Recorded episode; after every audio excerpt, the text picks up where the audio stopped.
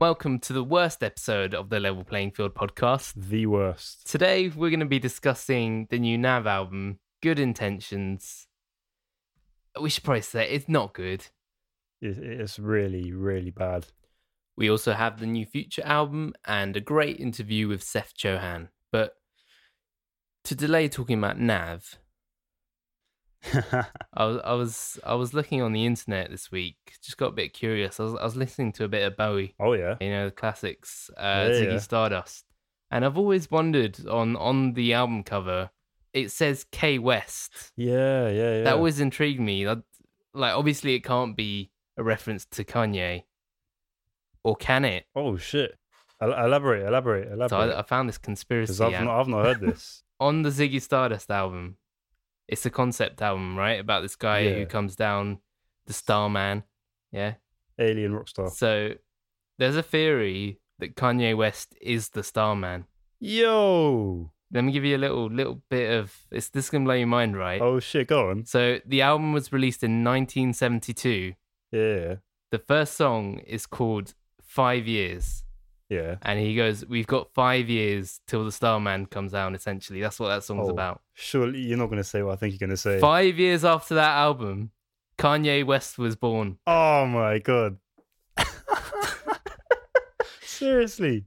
Yeah, Fucking no. that's mental, isn't it? I have nothing to say, man. You, I'm, I'm literally speechless, man. I don't think I don't know, man. That's such that's such a That's not a coincidence. I think it is a coincidence, but Nah. I don't know. it's fucking insane. What the f- And then if you think his latest album was Blackstar, Kanye West is a Black Star. Oh. There's a song called Lazarus, and apparently that's him Shit. saying he's Lazarus to Kanye's Jesus. That's fucking crazy. That is insane. That is insane, man. Can you think of anything else like that that alludes to that? Has Kanye, has Kanye said anything about that? Um, I watched a video and they were like, the only time he's mentioned Bowie is when Bowie died. Like literally within five minutes, Kanye was like, "Rest in peace. He's one of the greats that inspired me." That's not even conspiracy. That's just that's just fate. Like that's fuck. Ka- there you have it, people. Kanye West is is the star man. He is Ziggy Stardust. It's insane, yeah. Well, if you're listening at home, let let us know if you think this is a coincidence. Just message us, say uh, it's hundred percent fact or it's a bunch of bollocks. it is definitely fact.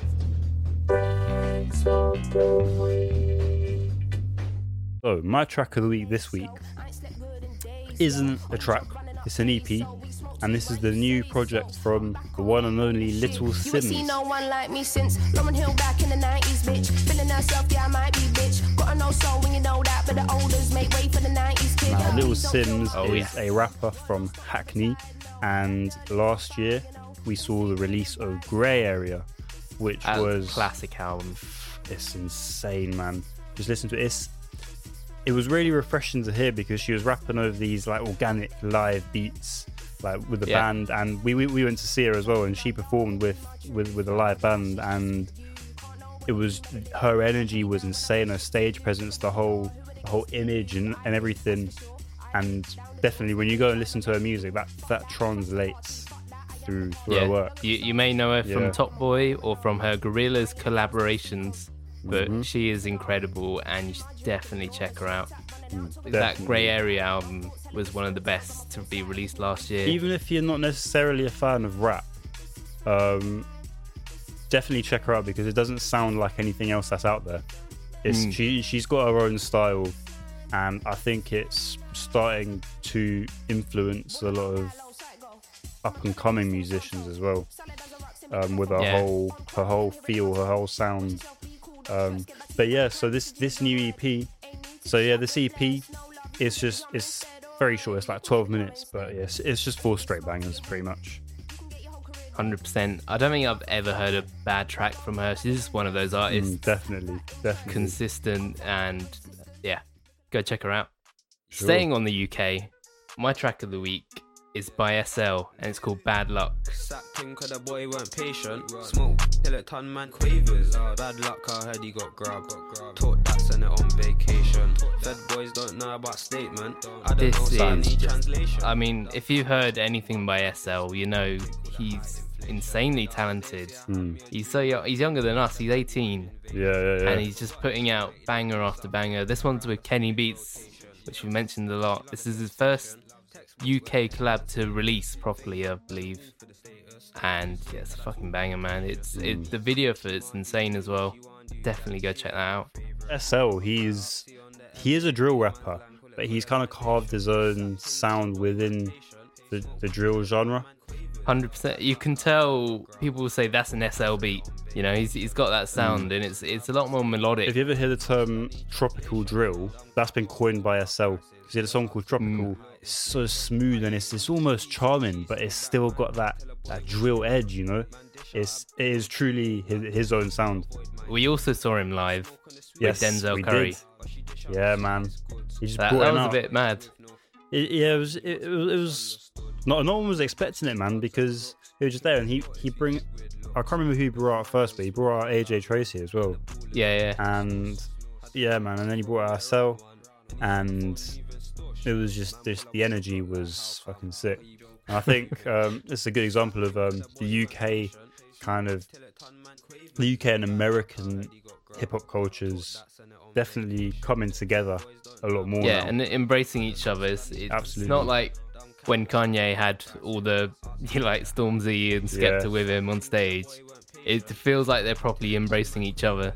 Definitely. As Wait, opposed to just the you image. could say It's about the music. they're on a level playing field. Haha, you could, couldn't you?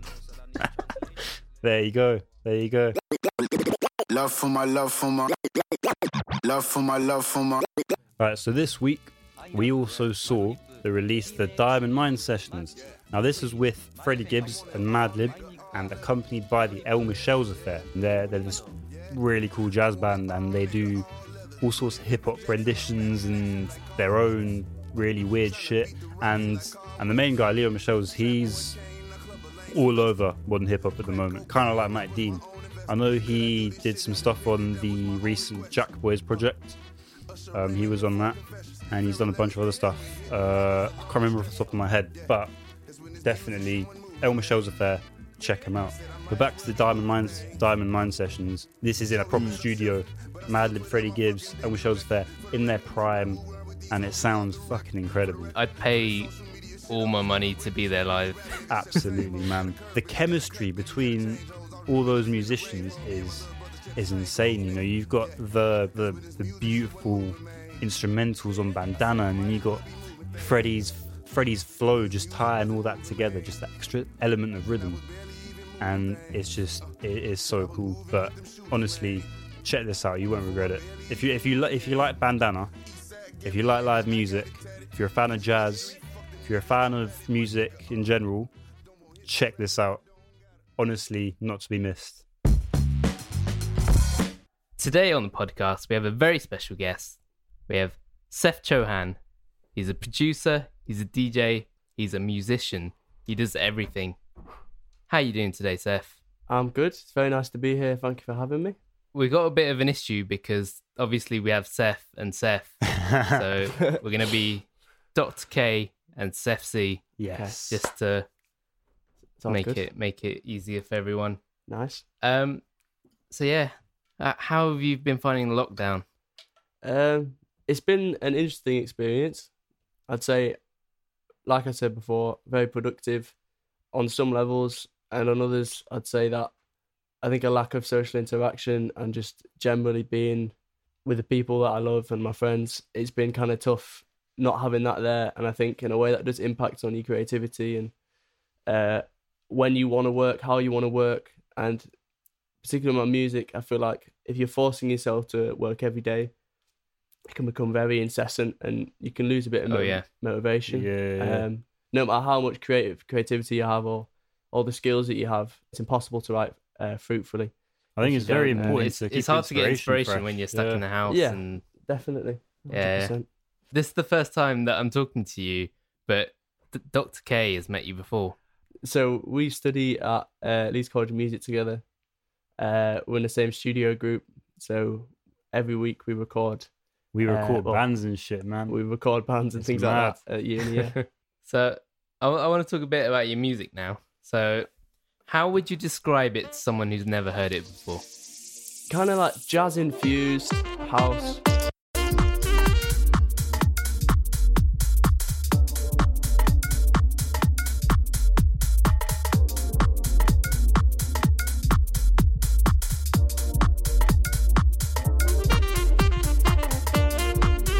Uh, that's that's what I got from it. It was like music you'd hear at a club, but there's all this jazz and in- Yeah. instrumentation that's amazing injected into it. Oh, it's, you. it's mad because this man. is where I think you're doing something different because I'm I'm gonna be dead honest with you. I'm not a fan of house. Like I don't like house, but I listen Yeah. to your shit and I don't I, Yeah. I don't see it as house. I see it as something else. Yeah, that's I what see I it as your own style, which which is why I quite like listening to it. it. Is because it's jazzy, you know, it's got all these different influences and Uh-huh. sounds, and it's it's it's got flavor to it, man. And it's different think- to just a normal four on the floor, massive kick with no soul to it, man. Your shit's got Uh-huh. Soul. it's not that uns, uns is it? It's it's exactly very exactly. well-crafted. Yeah, yeah, yeah. Oh, thank you so much. I think I, I- I've definitely been through, particularly maybe a year ago or just beyond that, where I, I'd say my production wasn't quite where I wanted to be. I was still playing piano and still had all my jazz influences, Yeah, yeah, yeah. but the production hadn't quite come up to scratch. I was playing music live, which would definitely fall into your category of, you know, house that people would probably turn their noses up at at a party. Yeah, and yeah, you do Right. you do get that quite a lot. Um, kind of being involved with house music. yeah, uh, yeah. But when you're in a club and you're surrounded by the people that love it and have that same interest, vibe, Yeah. There's nothing better. But yeah, so uh, it is brilliant to know that I can connect with other producers in different styles and genres. Um, that is ultimately my goal. Like, I don't really like to bound myself to a certain genre. I like to be Mm. quite expansive with it, my different influences and yeah. You've been getting some recognition from the BBC, from BBC Introducing. Like, Yeah. They, they seem to be loving your stuff at the moment. So just tell us a bit about that. Y- Yeah, it's brilliant. Um, it's been the sport has been unprecedented. It's been unbelievable. I got my first Radio One play last week, and Shit, before that, amazing. it's been more just uh, like local radio plays, but often little write ups, little ten minute mixes. So yeah, it's been amazing support, and now you know I'm starting to contact more labels, and when I do, I've got something there, I've got something on my belt that people yeah, can, yeah, yeah. you know, they'll appreciate me coming to them more if that makes sense. yeah, that's incredible, Great. man. That's that's so, fucking. so tell us that's about big.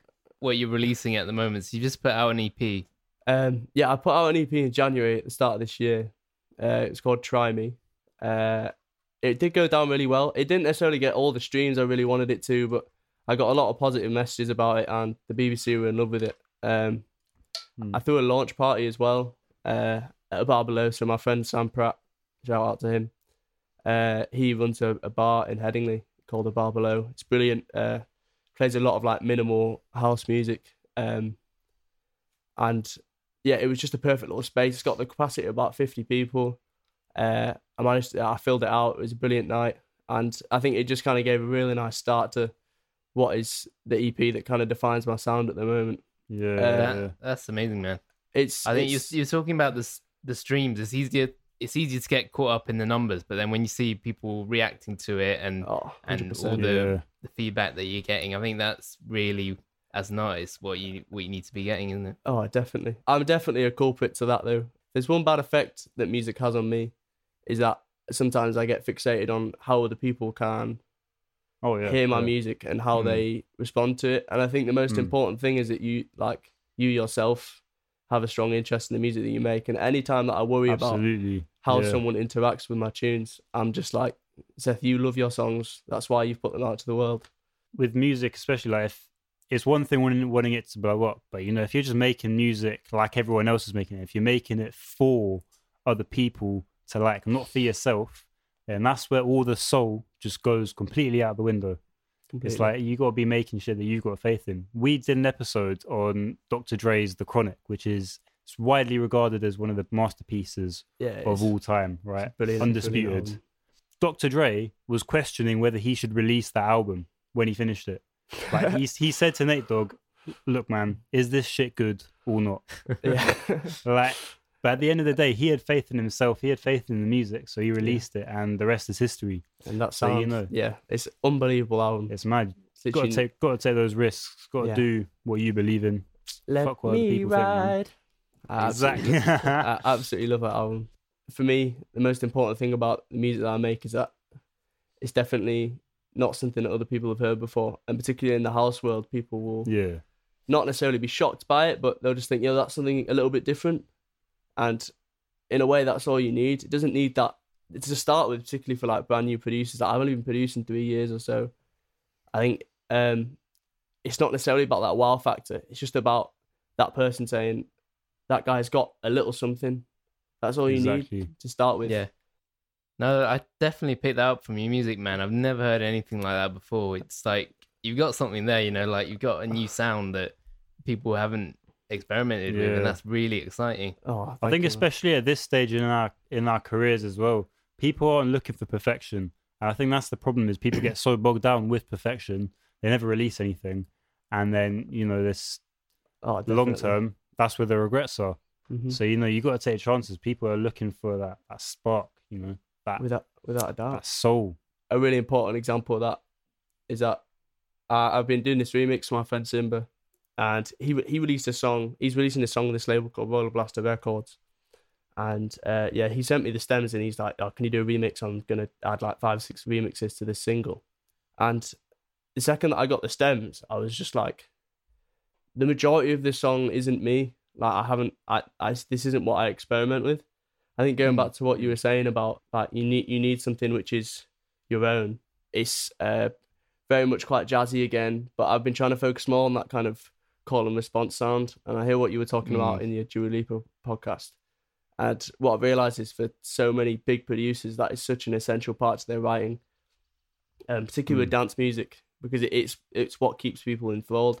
And I think that kind of uh, you need constant change every eight bars, and call and response provides like a really perfect answer to Mm. that question because, like you said, people kind of turn their nose up at house music quite a lot, and I think call and response is definitely provides a really, it's a really integral element Mm. to making music which is radio ready. I think dance music in itself is quite interesting because obviously it's very rhythm focused. And so when you think about it from a kind of you take a step back and you look at it, it's like the the arts. It's, it's almost like the art is in keeping people dancing and keep keeping Mm. people subconsciously interested in the feel of the music. Definitely. So then it's it's a question of how are you going to add melody and how are you're going to add harmony and all sorts and make it into a, a full song without it just being pure rhythm. You know, how do you make it into that full 3D Completely. piece of music? I've been a jazz musician since I was 11. So for me, when I sat down to make house music, I did have to kind of take a different approach. But Mm. the like you said about it being more about the groove rather than about the Yeah. songwriting, it's about the groove. It's about yeah, yeah, keeping exactly. that keeping that crowd locked in to what you're doing. Feel. And I think just having the the skills to put down some nice melodic ideas and a funky bass line is essentially all the skills you need uh, in terms of the writing aspect of house music. But Mm. the most important thing is the production value, really. I've watched quite a lot of tutorials recently, and people talk quite a lot about loudness. Obviously, I think loudness is important, but people are talking about, oh, how can I refine my mix to make this song sound Sacrifices louder? dynamics, man. like, yeah, how, how can I refine this mix to make this song sound louder? And Mm. people are like, oh, I can't do it, I can't do it. And it's not necessarily that you haven't compressed that snare drum right, or you know, y- your levels aren't correct. It's about the actual songwriting itself. Exactly, exactly. Mm. If you leave space um, for your instruments and for your drums, that's where you're going to get your loudness from. If you It's, know, it's- yeah, if you know where all of your perks are meant to be, and not necessarily where they're meant to be, but where if you put them in a place where they have their own frequency space, and you kind of think about that when you're actively thinking about which sounds that you select. It's a similar thing when you're recording bands because I think a lot of people nowadays get so bogged down with like, oh no, I need I need a different plugin on my on on this channel or I need like a better mic or whatever. Mm. That's bullshit. It's all down to the source. You can Oh, have a 100%. fairly shit mic going through a fairly shit preamp, going through a shit interface into like fucking GarageBand. You know, if the source is good, that's going to come through in the recording. And I suppose it's the same principle of what you're saying over here. Yeah, definitely. And I think as well that links in so much to what you're saying about the source of the sound being Mm. strong is Mm. obviously really important. Yeah, but I think yeah, as yeah. well the originality of it and it's like even even if you're just looking for yeah. background textures, I think just something just to fill out the backwards space, something you're just gonna side chain to the kick and it's just Mm. gonna you know, it's just gonna fill up that room in your mix. Um Mm. It's so much better to just record something out of your mic, just you going, or you get, or you beatboxing and just putting a really nice wide pan, really really nice wide stereo imager on it, and uh, bumping a of reverb, maybe putting a step editor on it, and like creating or like ChromaVerb and Logic. That's a Mm. perfect plugin to use for like background textures because Mm. and just to fill up your mix. And I think Mm. even just recording that yourself is so much better than taking a sample and but it just the little So, things yeah, that's yeah, important yeah. about the originality of your sound. Yeah, I feel that Definitely. it's recording your own sounds. We've talked about this previously. It adds like your own flavor to it and uh, its own texture that When you, you- you don't get in a drum yeah, kit. Oh, when you think about it like this, you know, I can I can literally open up GarageBand, which is like probably the most popular free music production software. Right, I can drag in like a kick and a snare pattern, but any any kid can do that. Especially Mm. if you're, you're you're quantizing it, you're using fairly common sounds. You know, any kid can do that. So that completely stamps out any originality. Kind of the way that you're describing music is how a lot of the the best musicians see it, and it's it's almost like a painter would see a blank canvas you know use all the different shades of paint and mix them all to make a to make a painting you're doing that but with sound the eq graph the frequencies that's your canvas Mhm. and everything going on in your mix that's the paint Yeah. that's how i see music it's a creation it's a piece of art it's Oh. not just like something you throw together just 100%. you know with with no soul I think putting that argument forward now Yeah. is so important. I think there's so many bedroom producers that Mm. um they've obviously got the heart, they're doing exactly what they want to be doing. They're making music and particularly at a time like this, Exactly, it's so important that you're being creative. yeah Um, yeah yeah But I think the one flaw a lot of people tend to have is that the way that they go towards that end goal isn't always that effective. That isn't in any way knocking people's heart or even their ability to hear good sounds and make a good track. Anyone can make a good song. Mm. Um, it's just about learning them little things and just learning your techniques and, like I say, le- learning to put different hats on. I think when we've uh, Mm. painting that canvas with all your different brushes and your different colors, yeah that's the yeah. same as putting all your different hats. And I think when I've Mm. been obviously at Leeds college of music, we get to learn a lot about sound in the studio, and yeah, it's, it's it's unreal how much that has taught me about how to make songs better. Mm. And yeah, I think just understanding obviously the creative process is really important. But I'm just going to go back to what I said about loudness, because I think people talk so much about loudness, but understanding how your mix will be louder through the way that you've arranged it is so much. It's really really important. Um, providing that space in your mix by picking the right sounds, Mm, and if you can mm. mold that by just recording your own sounds in your own room, then then that, that's how you're gonna make hit records. That's How you're gonna make good songs. yeah yeah Yeah, I've I've learned recently with my hip hop production just the power of silences when, yeah when you're composing and just like cutting the beat completely and then bringing it back in is so powerful. Ma- Madlib is just- the master of really that. is. yeah, Ma- yeah, Yeah, and just just yeah, like you you can add a lot more to a track by taking parts away. you gotta let the track breathe. Yeah, completely. Yeah. Definitely. So I want to find out now about your influences. So you, you've, we talked about a lot about jazz, a lot about house. What got you into jazz and house? My dad used to play me a lot of acid jazz when I was a kid. And he told me a story about when he was maybe like in his thirties and he went into a club and he saw someone that was like half his age. He kind of took a step away from it. and that for me, when he took a step away from that, he kind of started listening to acid jazz. And when he didn't, couldn't go to the club anymore and he had us, um, that definitely feeded onto me. When I was 11, my dad was playing a lot of piano at the time. Uh, and he was just playing Hit the Road Jack on the piano. So I probably played that song for like, I, he, he taught me it, and I was probably playing that song for like nine months, 10 months, just in my C blues scale. Nice. Uh, from that point, I just got a really good feeling for groove and kind of sitting in the pocket of a groove. In terms of where I got my music from, my playing the piano and kind of just sitting in that groove has been so important for me, rather than learning loads and loads of different scales, like someone like Bill Evans or Ray Charles. I've been Mm. more of a yeah, like a groove kind of musician. Um, I can learn something over a long period of time and get really, really strong with that groove and kind of become really, really familiar with a piece of music or really familiar with a with a chord progression. I find that interesting what you're saying about instruments because I think it's important. Like I find every musician has an instrument that they're most comfortable with. Like for me, it's the guitar. I can just grab that, mm-hmm.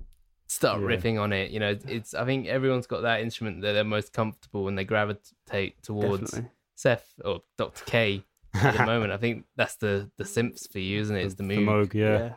Yeah, yeah, yeah. So nice. Beautiful. So you saying is the piano for you that you Uh, gravitated towards? yeah, definitely. At school, I did loads of shows, and I did a lot of like musical theatre as well. See, I, I've just always been massively involved in music since I went to high school.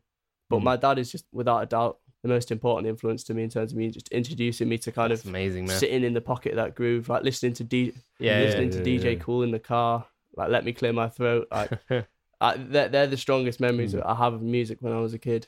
Um, That's amazing. and I think without a doubt, I wouldn't be making house music if it wasn't for him. So, so was it your dad that introduced you to house music, or was that a very natural Um, progression? You found that out for Uh, yourself. not so much. He kind of he introduced me more to hip hop and yeah, like acid jazz, obviously when I was a kid, um, and then to the Mm. piano. And now he's taken up the guitar, but I kind of stole the piano from him in the and dancer. He kind of stopped playing when I started playing, and then I just started Right. learning standards like uh, Autumn Leaves, Fly Me to the Moon, just getting really familiar with all the with all the jazz scales, and obviously like finding my favorite keys and things like that. So Yeah. now when I kind of sit down and write, there's no doubt that all that time spent practicing when I was a kid is definitely just come into the music that I make now. In terms of artists, though, Bill Evans is without a doubt one of the most important artists for me.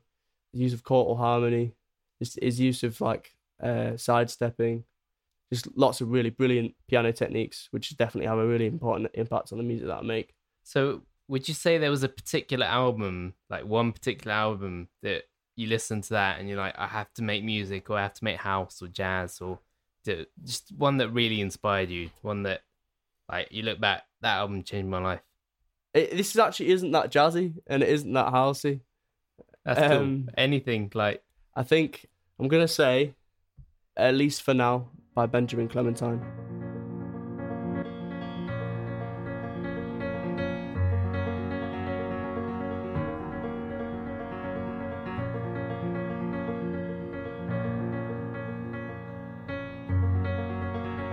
I'm alone in a box of stone.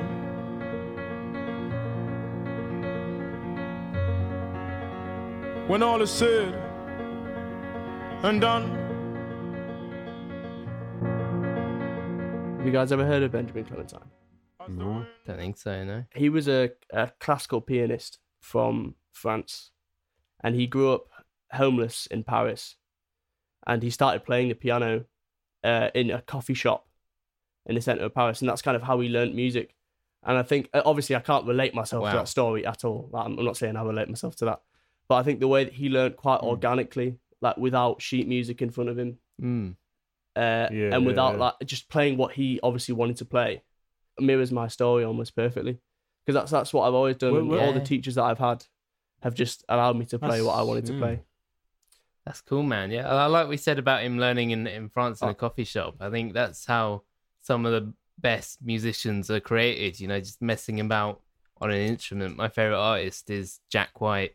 He learnt the guitar by just playing around with his Mm. uncles, I believe. That's and brilliant. like people say to this day, he cannot play the guitar because he, he doesn't do it by the traditional means. And um, his partner in the White Stripes, Meg White, notoriously a terrible drummer, but what she did in the context of those albums was incredible. She just had this very distinct style, and I think that's that's amazing when an artist like they, they don't learn through the standard methods; they teach themselves, and they they have a Mm. very distinct style, and I think that comes Without across.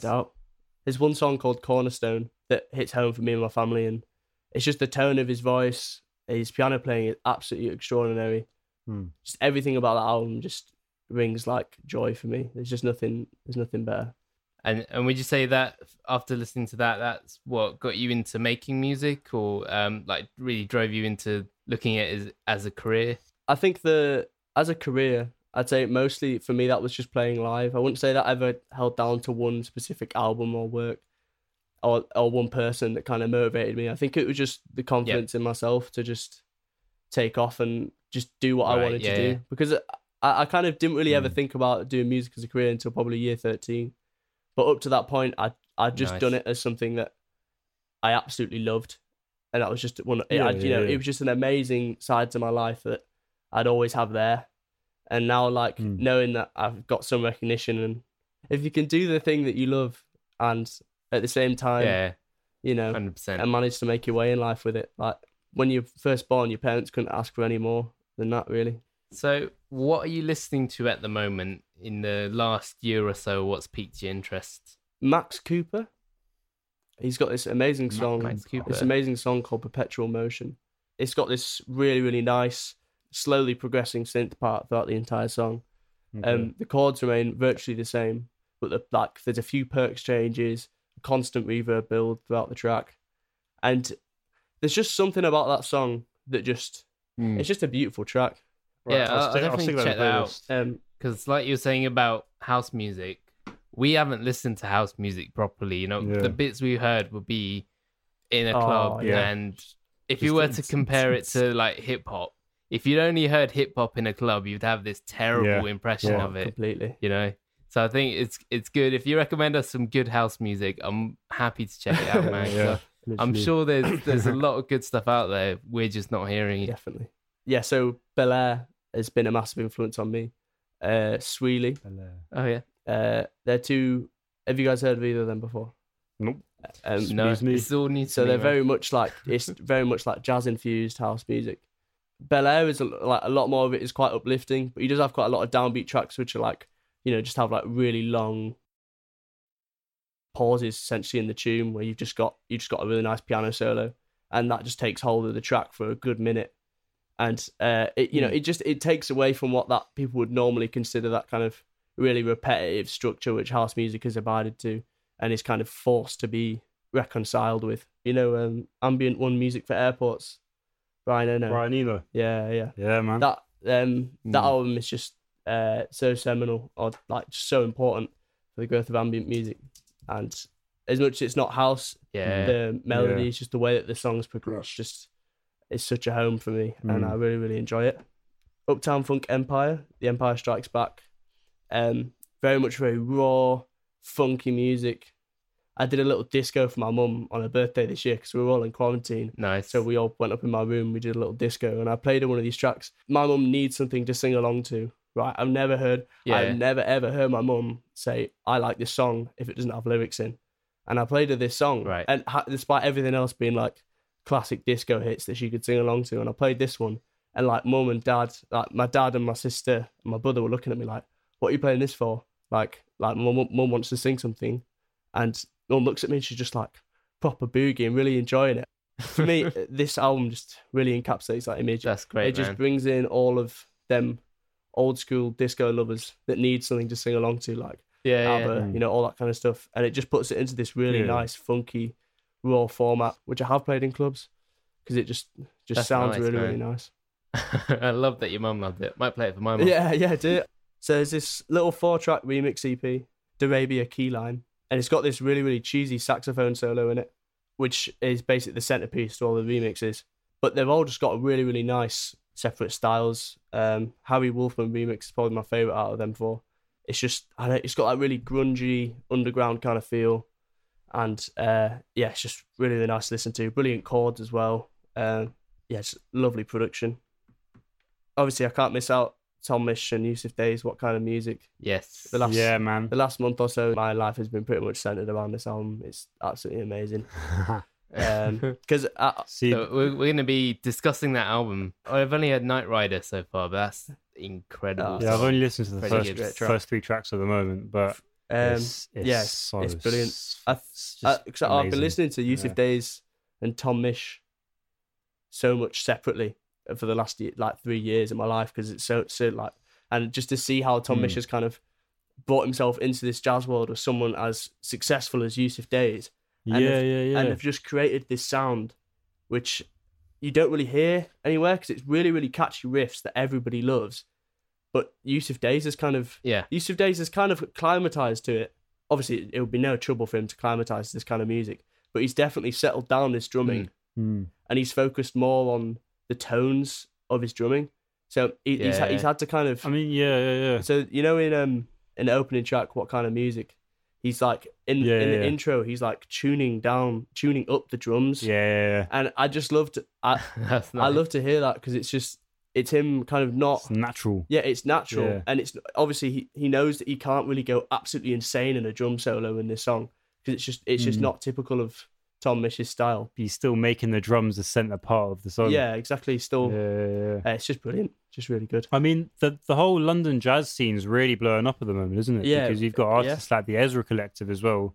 They're doing bits at the moment. Yeah, as a collective. and it's you know especially in leeds obviously we go to a, a music university but a, a lot of people outside there just generally in the area like are fans of that whole sound coming out of london oh yeah, at the moment. And jazz is incredibly interesting. Like we've we've spoken about jazz a lot of times in this podcast.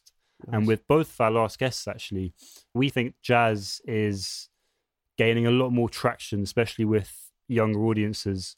And personally i think that's a great thing because it's kind of emphasizing musicality once more as Mm. opposed to just trends which is what a lot of popular music is Yeah. not to sound like a purist but uh, that's that's the nature of a, of a lot of commercialized stuff Mhm. so i think it's great to see that jazz and a focus on the music instrumental music is making a big comeback and that's i suppose that's also where house plays a big part in it as well Mm. if you can kind of fuse those two genres like you like you're doing jazz with house you know that's in turn going to get a lot of other people into those two respective genres because for me personally i can say without any hesitation that madlib got me into jazz. And i don't think that i would be listening to jazz as i am now if it wasn't for madlib fusing his his own style of hip hop and jazz. So but that's that kind of goes back to what you were saying at the start as well of how it's important to fuse those genres, create something new, keeping it original, and that in turn, man, it's it's big long term effects as well, as well as getting people to recognize you as a unique artist. Oh, Yeah. massively. I think But having grown up but with yeah, jazz, that's it's it's what I've done day Definitely, to mate. day. There was a big surge, I Uh, think, when To mm. Pimp a Butterfly came out. I I remember that was a Yeah. big Yeah, yeah, album yeah. for jazz in terms of Yeah, widening it, Huge. the audience of it, and uh, that's Kamasi that's my favorite features. album ever. To Pimp a Butterfly, I think it's incredible. you you heard uh, Kendrick's making a rock album. No, I That's haven't. That's the rumors. really? Yeah, yeah, that's his next album. Well, Wow. Hopefully. That's quite interesting. So so's so's Lil Pump. There's a lot of people. There's a lot of rappers trying to trying to make acoustic stuff at the moment, aren't they? You see, I, don't- I even just like small producers. They're trying to they're trying to kind of expand a little bit, particularly in this time of lockdown. Just trying to think about something a little bit different. We we've listened to the Nav and Future album, and for me that was signifying kind of the end of the trap sound because it's it's Yeah. it's I think it's had its run at this. But after listening to those two albums, honestly, it needs to do something Yeah. new now. Like it's gone they, they really have kind of pushed it to the limit at this point, and Yeah, they have done it to death. Yeah. It's true. I I can say that safely after listening to those two albums that it needs Yeah. something new. And I think That shit was soul sucking. I can tell you right looking now. into jazz, looking into rock, all of these genres, it's something that needs to be done. So with that, my next question Hmm. is with you. So you, so you fuse jazz and house is are your main two. Is there another Yeah. genre that you'd think that you maybe want to delve into in the future? And is there one that you would definitely avoid? I've made a lot of hip hop in the past, so I'd very much like to make not necessarily an instrumental, but maybe an EP with a few artists that I'm really liking at the moment. Maybe with some really nice solely vocals on top as well, just to break up Mm. the, the verses. So yeah, eh, definitely hip hop, uh, ambient, breakbeat, maybe a bit of techno. Nice. Probably like I, I was thinking in my Ah, third. techno. I was thinking in my third year, you know, because we're meant to be stu- meant to be recording like a full uh studio Yeah, album yeah, or studio EP.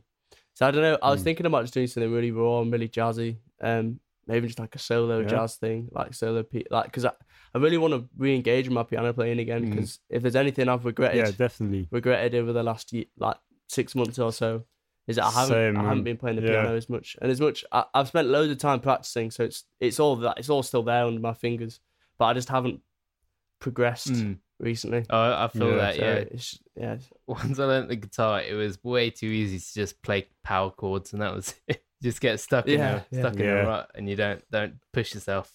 no. My my biggest regret is definitely just slacking off with piano practice for a few years. yeah, Like, it, it's just thinking about how much better you'd be. Like, whatever music you make, I think being fluent in an instrument like piano or guitar, being fluent in a classical instrument, there's nothing better for understanding Mm. music. Mm. I would recommend that to anyone starting out. So without doubt. Get your instrument chops like. Up the the second part of the question is: Is there any genre that you would avoid? It's a tricky one, isn't it? It's a tricky question because I do like to listen to absolutely yeah. everything. But is, Um, is there any that you think I, I- just don't want to touch that? That's not for me. I think for us, it's probably country. I don't see us doing country ever. not a little Yeah, Nas I X can even. understand that. I think that's yeah. Yeah, country's tough. Uh, I'd say that's maybe, maybe not quite in my uh, in my sphere. Either, Yeah, to no. be honest. We need to I've- find someone to start the UK Yeah. country scene. I mean, that's just begging to Yeah, that's the gap in gap the market, in the market. man. Yeah. To be to be fair, yeah, yeah. Hey. We, we can put our own experimental spin on it. You know, we doesn't doesn't have to be country per se. But, you know. Um, yeah, maybe I don't just want to agree with you guys. That's just boring. I need to think of something. well, what about could could we see Seth Seth Chohan doing some some trap? Some uh, I have made trap in the past. I feel like I will probably stay clear away from trap, despite how much joy it's brought me. Like, you know, like Travis could- Scott has could brought we me in see my you- life. I think I could we I'll see you doing some some singing rapping? Could we see you with the auto tune Uh, and some, I I do. To be fair, I, I do like to some hot sing. beats? I do like Yeah. to sing. Um, I've been singing because, like I said, I did a lot of musical theatre, but I don't know about. Yeah, pro- probably not singing rap, not like mumble rapping or any of that kind of stuff. if you think about the situation at the moment, how it's been for the last couple months, marketing has been the hardest part of music at the moment. And it seems to me like it's been just a massive sea of content and it's just a content overload of mm. everyone trying to push their shit all on the mm. same platform. And it's it's nauseating, man, because it's just listen to this, listen to this, listen to this. You're not gonna wanna listen to everything you're seeing. So that's kind of detrimental to the promotional side of things. So my question to you is, how are you planning to cut above the noise? Do you have any interest in any marketing techniques or ideas that maybe other people aren't doing at the moment? I think um, if there's one, I wouldn't say I've got any like specific strategy or anything that I'm like really excited about, you know, unveiling to the world. Um, but I definitely think that now more than ever, yeah, ha- having a unique selling point is really important. But I think the other thing is just having a team or having a group of people that can help you do it with you. Hmm. And I've, Mm. the last EP I released by myself, and it, it went down pretty well. But I didn't really want to get like the ma- the, the obviously it's my first release. So I wasn't expecting ma- mass exposure, but I'm assuming that if I'm going to do that, I'm going to need a team of people around Yeah, me definitely helping me to do it. So I suppose just um, if there's one thing, there's this is quite quite a funny thing, but if there's one thing that I'm trying to do myself to create like be a cut above others, it's just to kind of stay together with all the people that I love and the people Hundred that I'm, hundred percent. I'm close with, and just making sure that they're happy to kind of spread my music and Hmm. you know kind of share the Mm. love. And record labels as well. That's a really important thing. I think I, I'm just going to start sending more music out to labels Hmm. and see how they respond. I think that's that's a great point about Mm. working with other people. I've been trying to make a solo EP since like the end of year nine, and it's still not materialized. But you know, since I've been working with Hamza and I've been meeting people at uni, like I've got so much shit that's ready to go now. And it's I Yeah. and even this podcast, like if I was doing this podcast by myself, nothing would ever get released because I would be so bogged down with the placing of like a word or like the spelling of something in the mm. description or whatever. Uh, it- we yeah, we have these like it would every all- week. yeah, there's exactly, this one exactly. thing, tiny bit with the podcast is like look, you can't put this out unless you change Exactly. this one little See- thing. see- like, oh, it took me an hour to change So you it. see what I'm saying here, Oh, man? no. Like if if if it wasn't for for you know me and Hamza doing this, you know, for for it being a team effort, you know, th- this shit Yeah. wouldn't be happening. And I think that goes for a lot of Without people. And when you've got you know multiple minds, you know, kind of on one project, uh, that's that's what makes something different to just another person plugging their shit on Instagram, which is what everyone's Mm. doing um these days. It seems. Definitely. SoundCloud has been on like a pretty big resurgence over the last few years, and it'd be a real shame if coronavirus is kind of the thing which brings it back down again. Because there's, like you were saying, there's such a big sea of music which people are Mm. releasing at the moment, and the mixes that I've been releasing with my brand Lucid Sounds, obviously the uh, interest has been tapering. That's purely because you know people might listen to it one Friday night, but then it means the next Friday night they might not Mm. feel like they have to, just because you know they've and it's it's not even like an intentional thing. It's a completely subliminal thing that in their head they'll just be like, oh, you know, I'm just gonna scroll past that this time Yeah, yeah, yeah. because they're Mm. on their phones. They're just doing what they Yeah. do on their Friday night. Exactly. I mean, family, that's that's know. the nature of of stuff like Instagram, isn't it? Is you see something, you're not really digesting it fully. You just scroll into the next, which almost, and this is Mm. kind of my issue with the whole TikTok thing, is it makes music a lot more disposable. I think. Um, that's, oh yeah, definitely. that's a matter of opinion. Uh, not everyone agrees with me, um, but that's Uh-huh. that's that's how I see it. I suppose I can see that in some sense, but then also I think TikTok is probably helping people. I don't know, just spread exposure on their songs. People will hear I, it. And, I, I would agree with that more. I think it's an amazing marketing tool, and that's it. Mm. Depends what you're trying to get out of the music. yeah, I, th- I think that this is quite a funny argument because it's about like like making making something disposable. I think it, the word disposable is quite is quite strong. Mm. You know what I mean? It it it means it literally means to throw something to one side, or to it, it, you are able to just cast the music back to one side and just make it something We, separate. we've talked about last week, um, "Toosie Slide" by Drake. I don't know if you heard it. It's his big single at the moment. Yeah. That sounds like a song that was made for TikTok, right? It's it's got this dance bit in it, Yeah. and like the production's really half baked, and it's just yeah. It, it, that song, I can hear what Seth is saying, but on the whole, I think it's done more good than But, but you see, than bad. yeah. I think it's given exposure to a you lot see of what you're saying about it being disposable. If you think about it in a sense of you know scrolling through your timeline and then flicking onto the next one, that that is essentially what you're doing, isn't it? You're you're, you're seeing something, Mhm. You know, you watch it for 10, 20 seconds, you scroll onto the next one, never never go back to it. It's, Yeah, that but- is disposable. You're throwing away the music. At that point, Like- people were looking for. At that point, people were looking for the dance or the meme or whatever. Mm. the The exposure comes from when people go, "Oh, I like that song. Let me check them Mm. out. Yeah. Go on Spotify, I search guess- it up." That's The idea where that it it, comes from. it is kind of separating the listener, separating the viewer from the piece of music because they're observing something Mm. yeah, else yeah. which is in front of them. I suppose, in a sense, you could say it's disposable in that sense that it's making someone disregard the music which is underneath the image. But then, Yeah. but then, how's that any? Obviously, It- obviously, this is a big leap.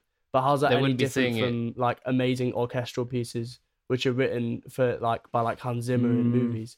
Just because there's a moving image which people can scroll past or kind of move beyond.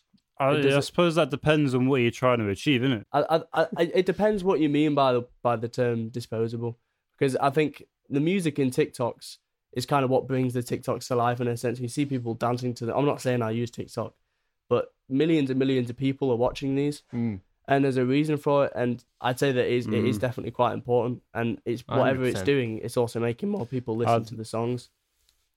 I, like I was into Doja Cat before she blew up. Like she just got a number one single, I believe, and she blew up through TikTok like 100. percent And I don't think she suffered as a result of that. She got a number one song, uh, but I think people like Doja Cat for Doja Cat right now. That it's not because of TikTok or that she's not seen as Mm. a TikTok artist. Mm. live gigs are kind of impossible right now. But looking forward into the future, what what might a Chohan gig look like? Definitely, I think this time has given me a lot of time to listen to new music. Oh yeah. um, and to engage with different sounds. And I think if there's one thing I'm really inspired by, having been to a conference in uh, during um, Inner City Electronic, which I played at in March. Um, Mr. Scruff, Mr. Scruff was talking about uh, how in his sets he just plays everything, and in these clubs in Berlin that he used to be in, people, you know, before five, four a.m., three a.m. peak time, like really peak time, like Mm. at this point you want bang and you've just got someone playing like the most experimental jazz that you've ever heard in your life and it's it's a full club full of people appreciating it and listening to it and i think if there's one thing i want to do it's it's to try and build some obviously maybe not that experimental but some sense of a wider plethora of sounds for, for my audiences whether that's like acid jazz um going a bit more deep or a bit more grungy or just just anything Yeah. just something a bit you know something a bit different That's cool. I, I recently got into DJing, and then I went I went down the the rabbit hole of YouTube, just looking up weird DJ sets and Yeah. with people like scratching with classical tunes and all sorts. It's Yeah. like there's there's a lot of experimentation Is- you can do. It's incredible. Is Oh, Mr. yeah, Scruff is the guy who did the the the stock Windows song? The Windows. ah, Yeah, yeah. yeah, that he guy. Yeah. What do you think of that song? That's such a funny song. That's a classic song. I I, I, remember, it's- that. I remember clear as day, man. I How remember can it you so Ninja well. Tuna? Come on. yeah. no. I remember like 2010, like looking at my dad's like Yeah. Windows computer, just going onto iTunes and just see it, seeing that there, yeah, there but- next to Jurassic yeah. Five and just being like, yeah, I got, I Did, got did myself. he mention that in his talk? Um, no, he didn't. He's probably trying to escape it, man. It's because it, he probably is like he just sold. He pretty much just gave a free song to Apple. Probably. He probably. Do you reckon he got But a lot of money Microsoft, for yeah. it though? Oh yeah, Microsoft. Sorry, yeah. Uh, probably. It's on like every computer. like That's unreal. he's probably getting some money from that, but You'd hope so. yeah, it's interesting. Uh, it's, a, it's a weird claim to fame, isn't it? I was on your computer. Yeah. yeah, Just- it is. just It is unordinary. But he's uh, as a DJ, he's unbelievable. He's so good. Are there any genres that you feel you want to move towards more? And also, are there any that you would avoid?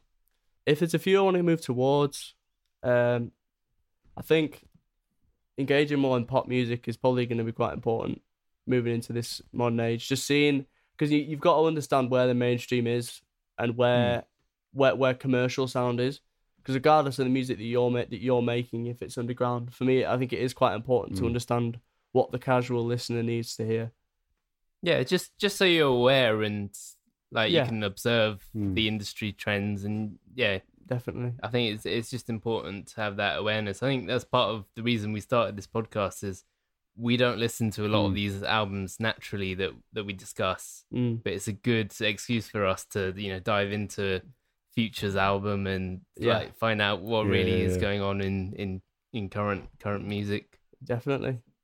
Um, some breakbeat, some techno, yeah, pop music, like I said, some R and B and soul. Definitely want to venture back into hip hop because I spent a lot of time making hip hop. That was kind of where I started, just you know making beats, and then like Mm. all my friends would kind of be in my room, Mm. just like just spitting bars, just being stupid. You know what I mean? And I think yeah, that's kind of where it started for me. But and as much as I did make, some, I released some hip hop stuff on SoundCloud, and my friend Will, um, he used to kind of see the potential and the stuff that I made, but it was like the production was never like extraordinary because I was just starting out, so it, it sounded pretty flat. But like you could tell that there was some like nice musical devices in there, and I think, I think for that reason alone, I- I'd definitely like to Mm. go back into hip hop and Yeah, yeah. take a lot of the skills I've made from Yeah. making more dance music and Mm. just the way that I've learned to kind of blend sounds properly and create a much stronger mix. I'd much, li- I'd very much like to take that back into hip hop and see what happens. On this podcast, we have a segment called Technique of the Week, where I uh, float uh, some potentially more unorthodox production techniques that people might not have used before, or just generally techniques that people might find interesting. So, have you got any production techniques that uh, you would like to share with us that are perhaps more unique to you, or that you just find quite fascinating? The one that I think has definitely helped me in the last few months in particular is putting reverb on kicks and cutting out the low end of a reverb, Ooh. and then st- so you've still got that sense of space in your kick, but it's, it's Right. not, but it's not really Reverb- like okay. bouncy or like it's not. So what's the word I'm looking for? I've not tried that. I've not tried that. So if you if you put a reverb onto a, onto your kick okay. and you cut out Yeah. maybe up to about three or four hundred of the reverb, so you've just got the top end of the kick, the just the top end of the kick running Shit, through the reverb. okay, okay. It still provides it with a sense of space, but it doesn't make it like really flabby in a sense. What's really nice is you can still use the same reverb that you use on your other drums, um, Hmm. but you can just copy and paste it and put it into a new a new bus Yeah. just with an EQ on that reverb, cut it about three or four hundred. Sounds like they're in that same space. Um, yeah, and yeah, he still puts it in the same space as your other drums. Gives it that natural nice. feel. Obviously, the low end of the kick is so so Yeah, yeah, important yeah, that it's. It's pumping through the mix and it's kind of at the forefront of the mix. But um, to give it still a sense of space and kind of a sense of placement in the mix, just a Mm. sense of it belongs here with these other drums. It's not because often I'll hear house mixes from friends that people send me, and they just it just feels like everything is built around the kick. But the kick, Yeah. obviously, the kick is great and it has its own kind of Mm. identity, but it Yeah. doesn't really feel like it belongs. there. It's just kind of Yeah, yeah, out. yeah, yeah. yeah. It's just there. I get you. You know, Yeah, and it's important for it to be there because in house music Yeah. it, do, it does need to be there. it has to front tie in. You can make tie a in. great song without this technique. Don't get me wrong, Mm. but uh, it's just it's quite nice just to kind of pull it back a little bit, especially what you were saying about making Yeah, house yeah. music something a little bit 100%. different. That's Yeah. very much that's very much Mm. a studio technique, putting Yeah. reverb on a kick and cutting out the low end. And I think if I can incorporate that into my sound a little bit, it'll just make you know, yeah. it'll give producers yeah, it's a, a very interesting take because especially in like hip hop and trap, uh, making everything around the kick is kind of how it works. You know, like Mm. that kick drum is like your punch. That is like yeah, the heart of the track. You know. without so doubt. yeah, it's, it's it's interesting hearing in house like how it's, how it differs and so it's very different vibe and and process. Yeah, because it, it is the centerpiece to the mix without a doubt. Like if you haven't got a Yeah. four on the floor kick, you're not gonna move a crowd. Yeah, Particularly if you've moved, if you've been moving a crowd the whole night with a four on the floor kick, and then you play your own song. Because I've had that before. I was playing at District, and um, I was playing a new song, and uh, I I I'd like got really excited about the idea, and I was like, I've got a show tonight. I'm gonna get, I'm gonna quickly try and get it mastered so I can play it. And then I've just, you know, I've, I've just created a really rough headphone mix, haven't done it properly, and it's just come out, and the kick just isn't quite there, and it's frustrating. I suppose, yeah, that like I said, the kick is the most important centerpiece to your mix, particularly with dance music and house music. What is in the pipeline for Seth Chohan? What can we what can we expect to hear from you in the in the months to come? I'd like to say lots of new music, um, and I think there'll, there'll definitely be a lot of new free downloads. Like the free download I released with Days, I'll send to you both so you can give it a listen. I think you've Cool. listened to it, Seth. Um, uh, I I think just things have kind of evolved around that style, that kind of micro house, deep house style, Hmm. just infused with a lot of jazzy, kind of uh, um, yeah, jazzy chords, lots of intricate melodies. Just trying to you know, stick to what my signature is and see where I can go with it. Hmm. Um, nice. just make some exciting music and see who enjoys it, see what happens. Um, keep sending stuff to the BBC, send some stuff out to labels, probably some more collabs as well. Because I've I've spent quite a lot of time refining my own sound, and as I, to be Mm. fair, as much I did collab on three of the tunes on my EP, um, or two two of the tunes on my. I suppose the first one is as well because it's my teacher on the saxophone. But we Mm. did spend a lot of time like deliberating, talking about the melodies and stuff. So, yeah, probably just more collabs, just trying to experiment with new artists, Well, uh, new yeah, sounds. yeah, yeah. I mean, you've Yeah. you've mentioned wanting to get into hip hop. You've mentioned Mhm. wanting to collab. I mean, I, well, well, we're we're thinking the same Yeah, thing. yeah, and that, yeah. There's no, yeah, definitely. Let's do it. That'd be exciting. yeah, we're we we're, release we're it lacking in those we chords, can- man. Like, We can play it. we can you play heard it it on here a pod- first. We can play it on a podcast, and then we can talk about the song yes, on the podcast. Exactly. That sounds like plan. So, what new tracks have you got coming out for us? I've got this new remix of, of my friend Simba. Uh, he's releasing a track called Lost Hearts. Really deep, really strong track with a record label called Roller Blaster Records. So it's my first Nice. it's my first label release. The track I'm doing is compared to the other remixes, definitely pretty low key, um, but very jazzy, really intricate bass line. Yeah, very much based on this kind of call and response synth idea, which I've tried to pick up a lot more recently, having listened to a lot of hit records uh, and you know just like trying to study what like figure out why hit dance tracks are what they are. Um, and Mm. I've definitely tried to put that into this new song. Yes, I've got that coming out.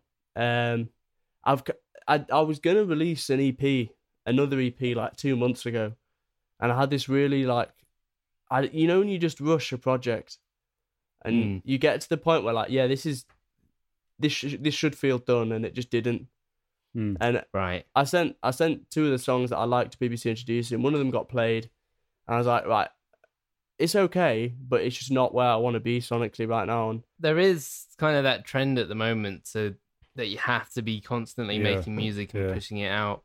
mm, I, I feel that Yeah, especially yeah, in recent years, artists are kind of expected to drop every year, and I feel like that's kind of because of Drake, because he's been so consistent and being one of the biggest artists in the world. mhm. That's kind of set the standard for now. Everyone's trying to bring out an album every year, regardless of quality, and I think you, you get some of the, the best artists, they will take their time. We talked about Freddie Gibbs and Madlib, we talked about Kendrick Lamar. They will take as long as they need. And I Mm. think that reflects in the music. You can tell oh, if something's just been pushed out or something's, you know, they've taken the time and effort with it. on the on the the flip side to that though. There's a band called King Gizzard. King Gizzard and the Lizard Oh, yes. Wizard. Yeah, King Gizzard and Lizard Wizard coming out of Australia, um, and they've released they what released six studio albums last year. They're just their their workflow is just absolutely insane. Yeah, we, we've we've talked about Westside Gunn and the whole kind. Of, I don't know if you're familiar with the Griselda movement. They're these new like boom bap rappers out in New New York, and they are so consistent. Like they can put out three, four albums a year, and they would just be amazing. Like they'll, they'll just be so consistent. And I, I think it, that's a skill in itself if you can do that. every day in the But I studio. think yeah, definitely. it's knowing yourself, isn't it? If you can do that, go for it. Yeah. If you feel that you need more time, it's it's all about knowing knowing your standards, like you mentioned.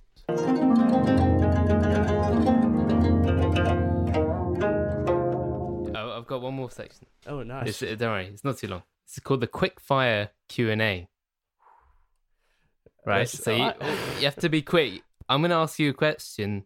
Within like a couple seconds, you have to give me an answer. okay. Otherwise, we move on. Okay. Okay.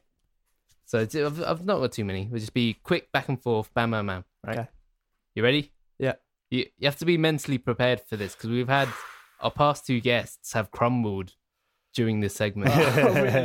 Did you expect? they've just Did you expose them on the podcast as well? Did didn't get expose. exposed? Oh, that's debatable. but uh, Right, I'm ready. I'm ready. Come on, okay, let's do it. let's go. Right. Favorite color: Orange. pineapple and pizza. Yes or no? Yes, with ham. Tea or coffee, and what I'm brand? vegetarian. Uh, tea, Yorkshire tea. Yes. That's correct. That's the best answer we've had. Oh yes. Everyone crumbles at that question. Well done. really? Oh, Right. thank you. iPhone or Android? iPhone. I'll let it pass. Opinions on Marmite? Love it. Eat it with Correct pe- again. You Eat, it- just eat it with me. peanut This. butter. Eat it with peanut Yeah. butter. Favorite TV show? Community. Mate, you have smashed this. I'm not even gonna ask. The last one's like a trick question. I'm not gonna ask you that. Honestly, you've Uh, smashed all this. have you seen the community reunion thing they're doing? Yeah, I, I did see the the podcast. I was, I was watching it this morning. It was insane. Yeah, so I- good. Joel McHale Yorkshire is, is- community, you pineapple pizza. You smashed that, mate. Well done. Thanks, man. Thank you. You that was the easiest part of the podcast. I don't know what you mean. Everyone else, like, they would say, "What's your favorite? What's your favorite tea?" And they'd say Tetley. And then afterwards, we'd be like, "Why Tetley?" And then they were like, "Oh, I meant to say Yorkshire tea, but it's just depressing, man. Got to." It's because yeah, it's because like the when you first think about it, you do like uh, Tetley tea is like the first thing you hear. It's on all the adverts. yeah, Tetley tea. So I can understand. uh, That was my initial reaction. I was like, yeah. no, I don't. I wouldn't drink that. you, you need to get Seth on Community because I told him to watch it, and he's like started season one, Oh, but he hasn't so got to the good. good episodes yet. Yeah, I'm gonna, I'm gonna, I'm gonna carry on with it because I'm on. I think I can't remember. Yeah, you haven't got- I, I you haven't started hit- season two. What you I'm at what the you've of watched so one. far was like a Trojan horse that Dan Harmon took to the studio so they would make it in the first place, and then it gets really weird at the end of that season. All right, season. cool, cool, honestly, cool. I'm I'm gonna be I honest mean, about we've- that show. I'd say season one to three are amazing, and then season four is a little bit of a letdown, and then season five is pretty Well, rubbish. But I like season five. I think it goes back. Do you think? Do you think? It could, I feel like just the lack of Donald Glover. Just Yes, yeah, yeah. It's just- never it the same once he leaves. no, it's But not. season five and six were solid. Season four was terrible Season because they kicked kicked out Dan Harmon. So Oh wait, yeah, I think yeah, that's it then. I don't think I don't think I like season six. that was the Yahoo one where. To be fair, I quite like the guy from who's the guy from uh, Breaking Bad. Oh yeah, yeah. He, he was uh, in the old season one. six. He was in Yeah, season yeah. six. So I quite liked him. He was, it. He was pretty that good. was season five, and then they had uh, his name Keith David. He's that guy. He's got a really strong voice in season six. Yeah, I really like him. yeah, he's good. I thought he's brilliant. Is the is the concept of a darkest timeline um, in any community episodes? yes. yeah, it's it's pretty brilliant. Honestly, I'd say that, that episode is potentially my favorite when they when they drop into all the, when they drop into all the different timelines when they uh, go for go for bits. It's, We it's we've got a song about the darkest timeline. do do you? It, it was it was written Yeah, before the the whole Corona thing, and every day the lyrics become more and more real. I made it like to be batshit. This is the darkest timeline. Like this can possibly happen, and every day the, the lyrics become more It's and more real happening. And scary. oh and, wow. yeah. What's I what's don't know what's I'm- oh, the first lyric? that now because It's Oh, like yeah, the first lyric it was everyone is dying, unemployment is rising. timely Wow. shit. Timely shit. But but then later in the song it goes like cows are fucking flying, being hit by lightning. So we haven't got to that yet. Okay, But you know, I'm excited to hear it. oh, Yeah. Wow. cool. You did amazing in the quickfire round, Thank you. and it's been a pleasure having you on today. Thanks for oh, coming. thank on. you for having me. It's been really good. I think we Loved we're gonna see your name a lot from here on out. You got something really unique here, man. Your sound is amazing.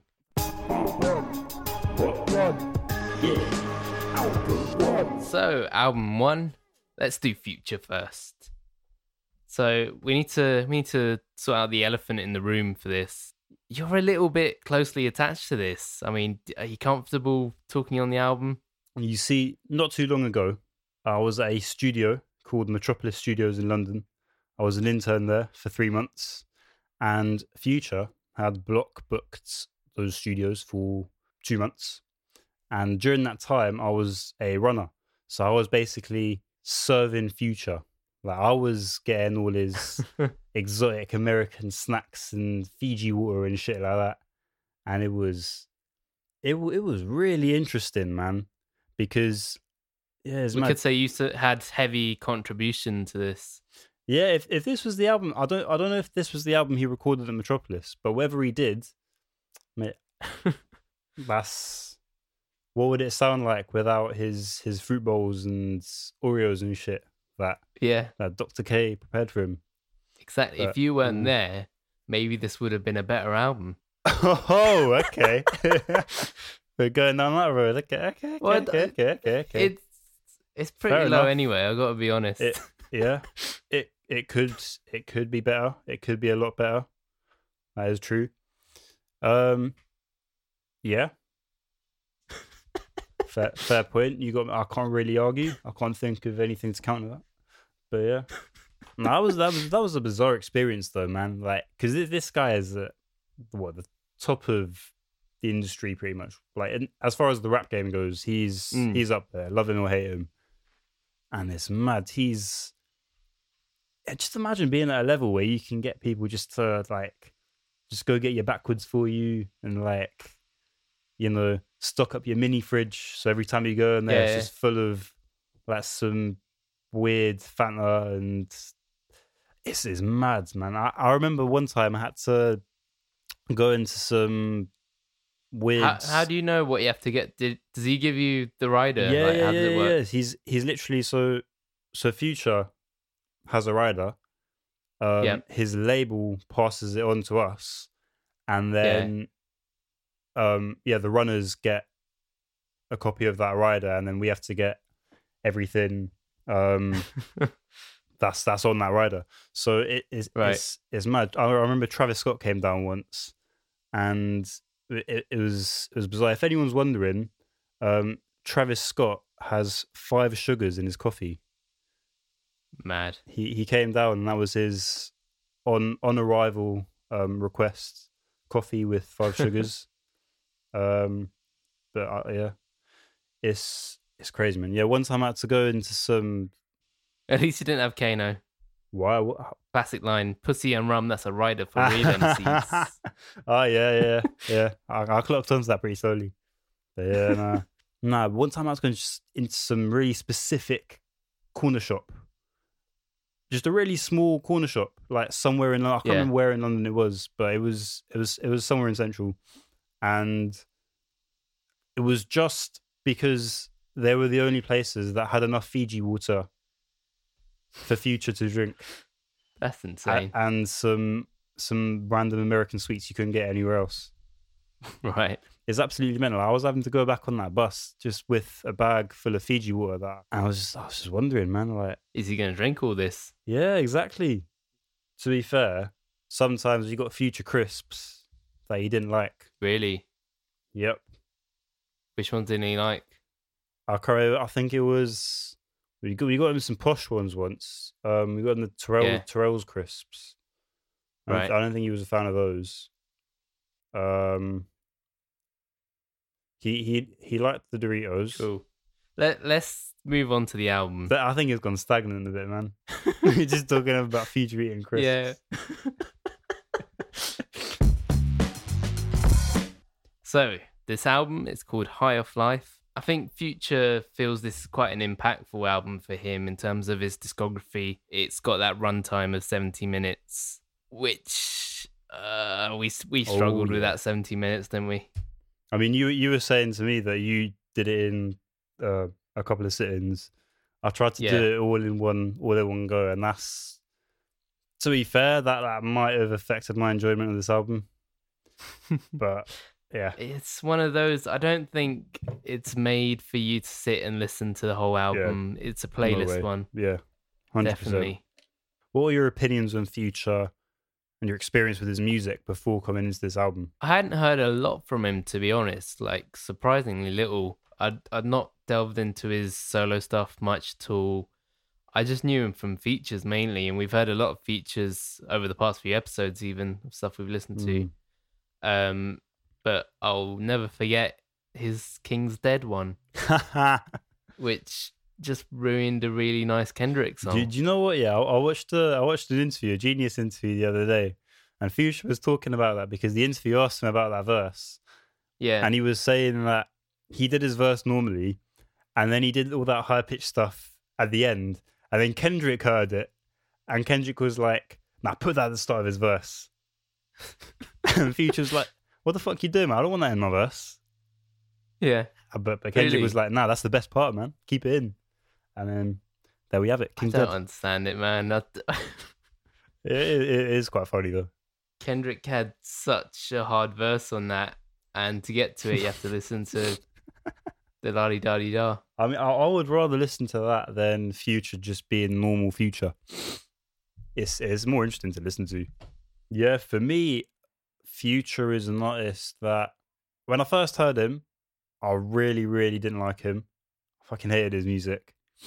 Right. Um, and generally, I've tended to not listen to it just because when I do hear it, and it gets played a lot, um, just in social settings and that, and I, I've just never, I've just never liked it. It's just one of those things where it's just not, it's just not my thing. I don't really get much enjoyment out of it. Um, but I've been more open to him recently, and so albums like DS2, for example, it's got some good tracks in it, and it, it's done a lot for the trap culture, and I definitely respect it as an album. so the first track on here is called "Trapped in the Sun." That yellow Lambo outside, but when I trapped in the sun, that green Ferrari sitting outside when I couldn't make bun. I gave the plug to my nigga, I gave the game. I really like this one. I think it's the best on both albums. To be honest, it's just yeah. The, I really like the hook. I think it's a really solid song. Like it, it's nothing new in terms of what we've heard before, and thematically, it's a bit standard. Like it's it's kind of like a lot of the songs. It's either really braggadocious or started from the bottom. This is a started from the bottom one. Yeah. Um, and he doesn't really venture much outside of those two tones. I found. Yeah. I just Yeah. felt like we talked a lot about like braggadocious lyrics on here, Mm. and how that's fine. But on an album, you want to vary it up a bit, Exactly. Exactly. and I didn't feel he did for any of No. this. No. The thing is, because the style of music that he helped pioneer has blown up so much, there are so many rappers talking about the kind of shit that Future's talking about. Yeah. And, the, you know, when you think about it, the only reason Future's where he is right now is because he's Future. If he Yeah. was, and that's that's the only reason he can rap about the stuff he's rapping about, is because he is the one and only Future. And that's the Hmm. difference between him and all these other rappers, so to speak, and not much else. Oh god, oh man. That's the thing. I, so I listened to Nav first, and I went to this, and I had so much respect for this album because I was like, uh, you know, his future. He knows what he's doing. He Yeah. like pioneered the sound. It that really annoyed me about the Nav album. He was constantly going, "People trying to steal my sound." yeah, man. Like, what the fuck is your sound? Your Yeah, sound is yeah. oh, th- Your you sound don't is have a a cheap sound. knockoff, man. It's oh man, Let's not get it's too crazy. bummed it's out like an by Nav Audi version of right like, now. All the other trap out there at the moment. Staying The staying on future. shit. I really like Trapped I in the Sun. I think it's a really nice opener to the album. Just a solid track overall.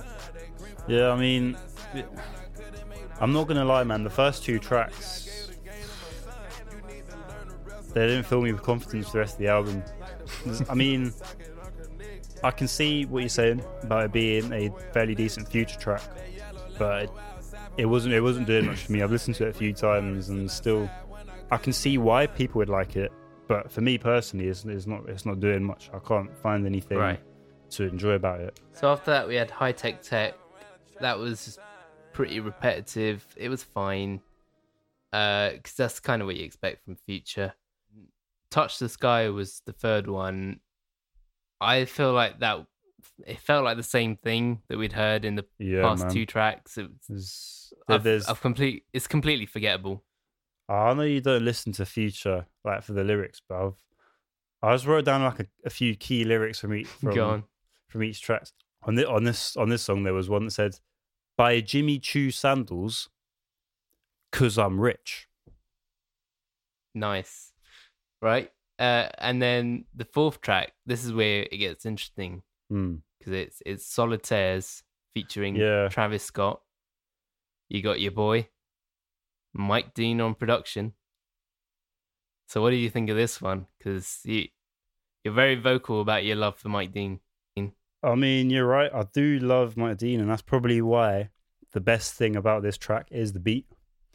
But yeah, beyond that, I mean, the back and forth between Future and Travis was pretty good.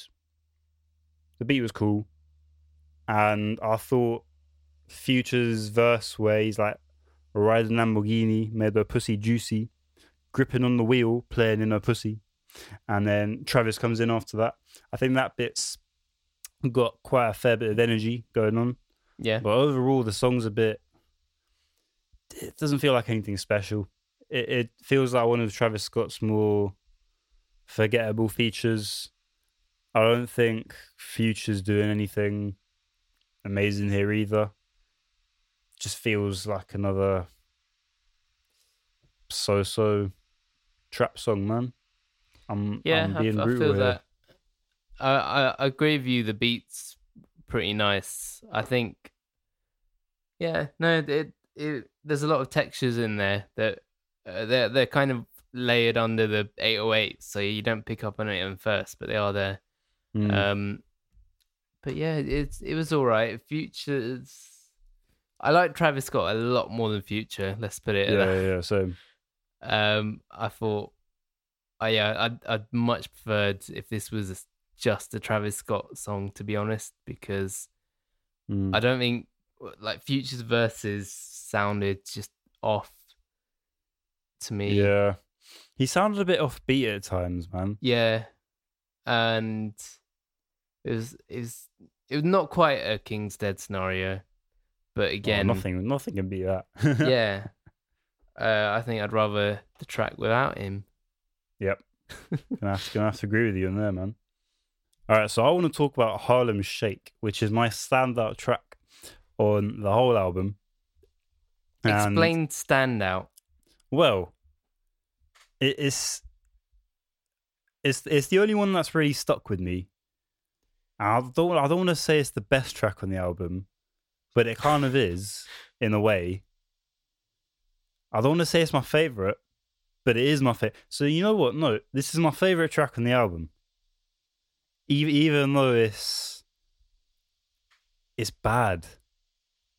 Uh, it is bad. It's- It's it's terrible, man. It's they're just both horribly off key. Here's here's the thing with this song, right? So you know when we when we did PartyNextDoor, Yeah, our main gripe with the album was that it wasn't good and it wasn't painfully shit. It was just really average.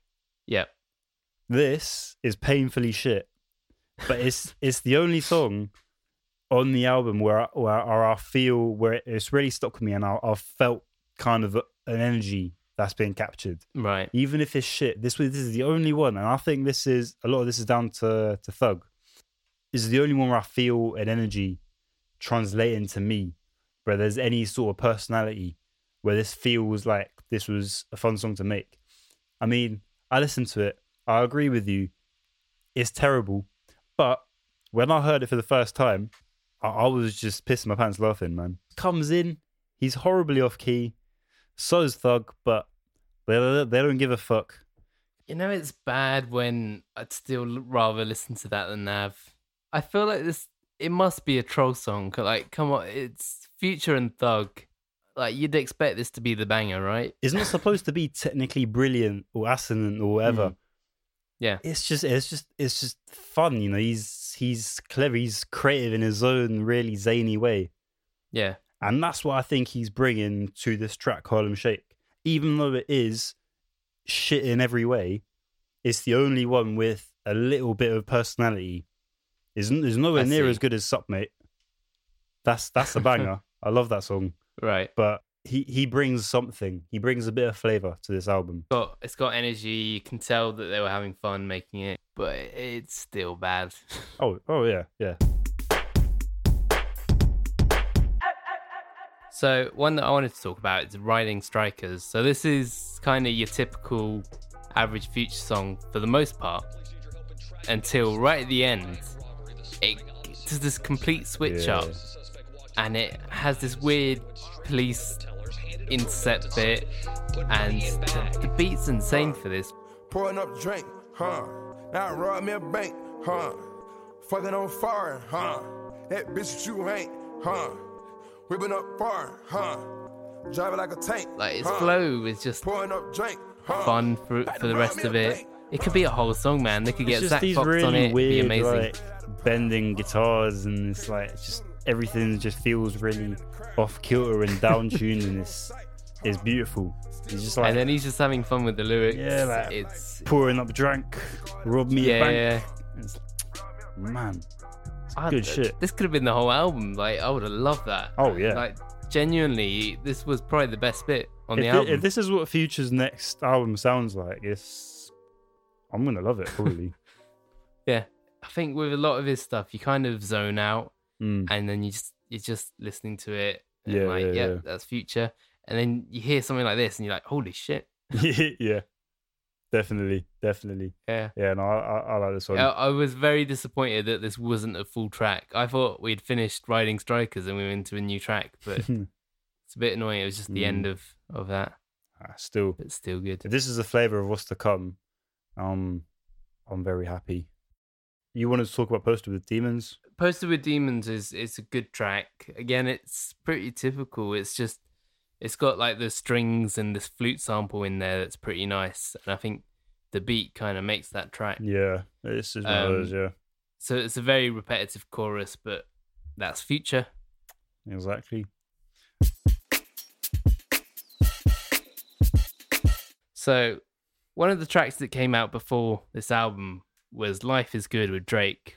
We we touched on it a bit last week, but um, yeah, it's it's a weird one, isn't it? It's like Yeah, not a fan of this a one. Drake song and a Future song, and they just stuck them together. Not even pretty like much. like mixed them together. Like you have a Drake song Yeah, that ends, and then you have a Future song. it it doesn't really make make sense like No, from a musical standpoint.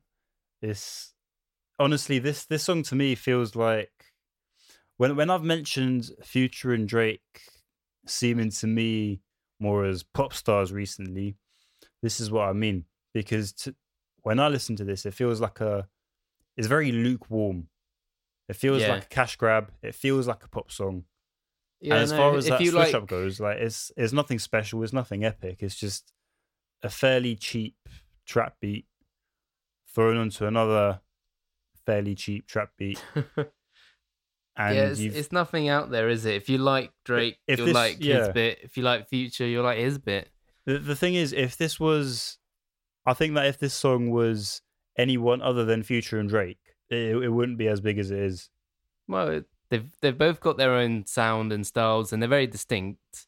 Uh, so it'd be weird if someone else was doing it. But it's just the fact that it's like they're doing generic songs of themselves and stuck it together. Especially the Drake bit, it just sounds like a type beat that you would find on Mm. YouTube. If I search Drake type beat, I would probably find something like Life is Don't understand why they're stuck together like that. I feel like it'd be better off having these as two separate Yeah, songs. I, I don't like this song, man. The last track that I want to talk about is All Bad with Lil Uzi. Fitting title. Yeah, because it's my least favorite on the album by Miles. This thing was, I mean, the beat. How, how does how does it describe the beat? Describe the beat. It's just some weird, creepy hentai shit. like I talked about Thundercat, like that was happy anime intro. yeah, This is like dark, creepy side of the internet hentai. That's the only way I can put it. yeah. I mean, yeah, Uzi's verse is. It's bad. It's so bad. It's not. It's not. It's not the good kind of bad like Harlem Shake. It's just. It's just the bad. It's just. so- It's so bad. It's bad. Yeah. Not so bad. It's good. It's just bad. It's just bad. It's just. It's all bad. Like this. Like like the name of the song. It's just bad. Like, there's a lyric on here. That girl say she a vegan, but I swear, that girl still know how to eat meat.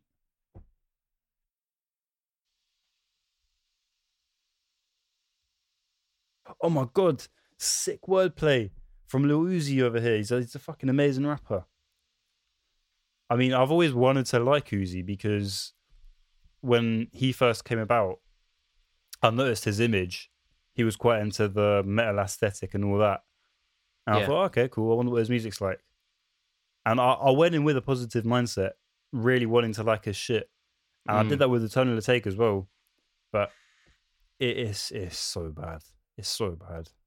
I've never and I can't think of anything of his that, you know, is good.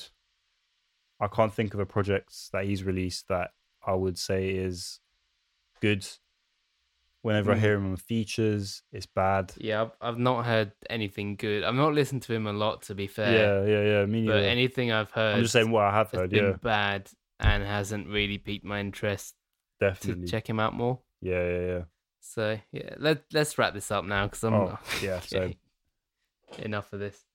Um, Got a nice this album conclusion with it. was was very mediocre. I think it's still better than PartyNextDoor because, like you said, the bads were were really bad. Uh, there was a lot of mediocre, and there was some good. There were there were moments here and there scattered across the album, but if you if you dig for them, so I don't know. I think three out of ten. Three out of ten. Fair enough. I think I actually like Drake's album better. Really? Because it was shorter and for every couple of tracks i liked more of them For me, this this shit was was bad. This shit was really bad. I mean, seventy minutes. Seventy minutes. did not have to be that long Why is it so long? But yeah, I maintain that he's one of the most influential artists of this generation of music. But I think that's peaked. I think that hmm. As of right now, as of this project, I've not listened to The Wizard and some of his other stuff from the last couple of years, but from what I've heard, like, he's doing nothing new with the sound or not asserting himself as the top dog. And there are artists that are doing his style way better. Young Thug is a great example of this because he's got his own style and Yeah. his stuff has a very, very unique character. And his beats, for the most part, no, they're not anything special, but Mm. he is what makes his work convincing. Hi- hi- His work's not completely devoid of all life, like Nav, which we're going to come on to. I'm feeling a two and a half out of ten, same as Drake.